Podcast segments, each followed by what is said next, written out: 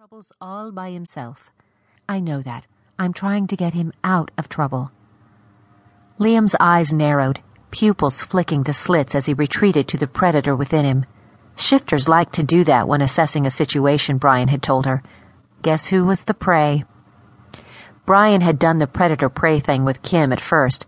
He'd stopped when he began to trust her, but Kim didn't think she'd ever get used to it. Brian was her first shifter client the first shifter, in fact, she'd ever seen outside a television news story.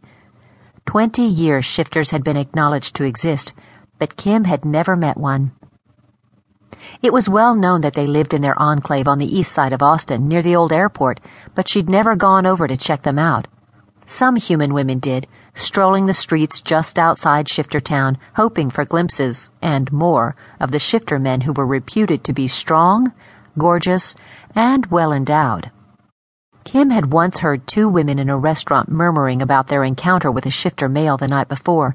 The phrase, oh my god, had been used repeatedly. Kim was as curious about them as anyone else, but she'd never summoned the courage to go near Shiftertown herself. Then suddenly she'd been assigned the case of the shifter accused of murdering his human girlfriend ten months ago. This was the first time in twenty years shifters had caused trouble. The first time one had been put on trial. The public, outraged by the killing, wanted shifters punished, pointed fingers at those who'd claimed the shifters were tamed. However, after Kim had met Brian, she determined that she wouldn't do a token defense.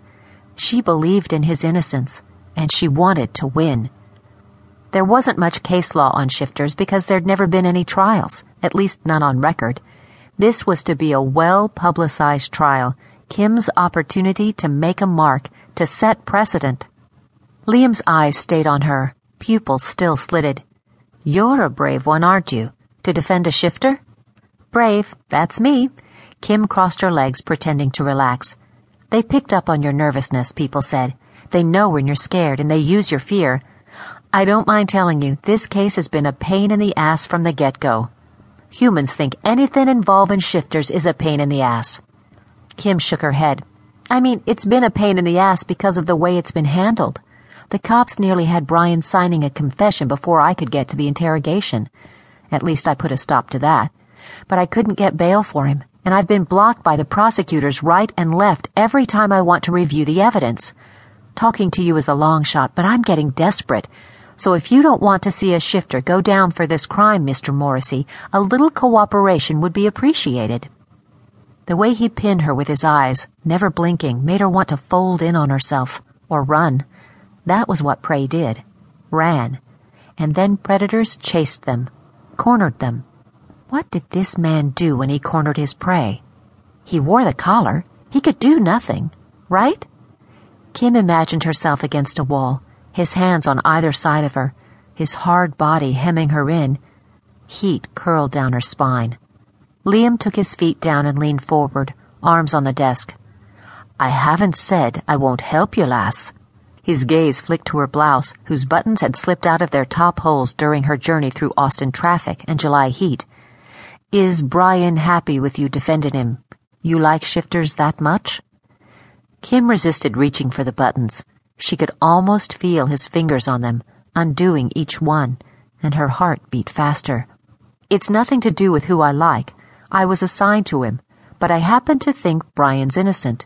He shouldn't go down for something he didn't do. Kim liked her anger because it covered up how edgy this man made her.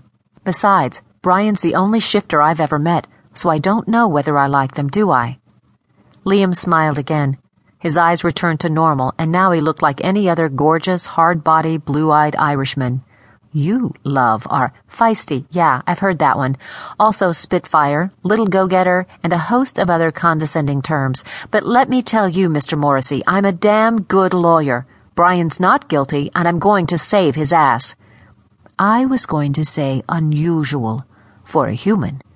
Because I'm willing to believe he's innocent? Because you came here to the outskirts of Shiftertown to see me, alone. The predator was back.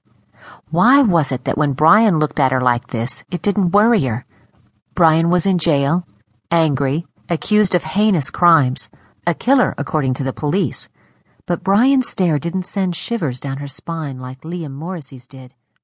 Any?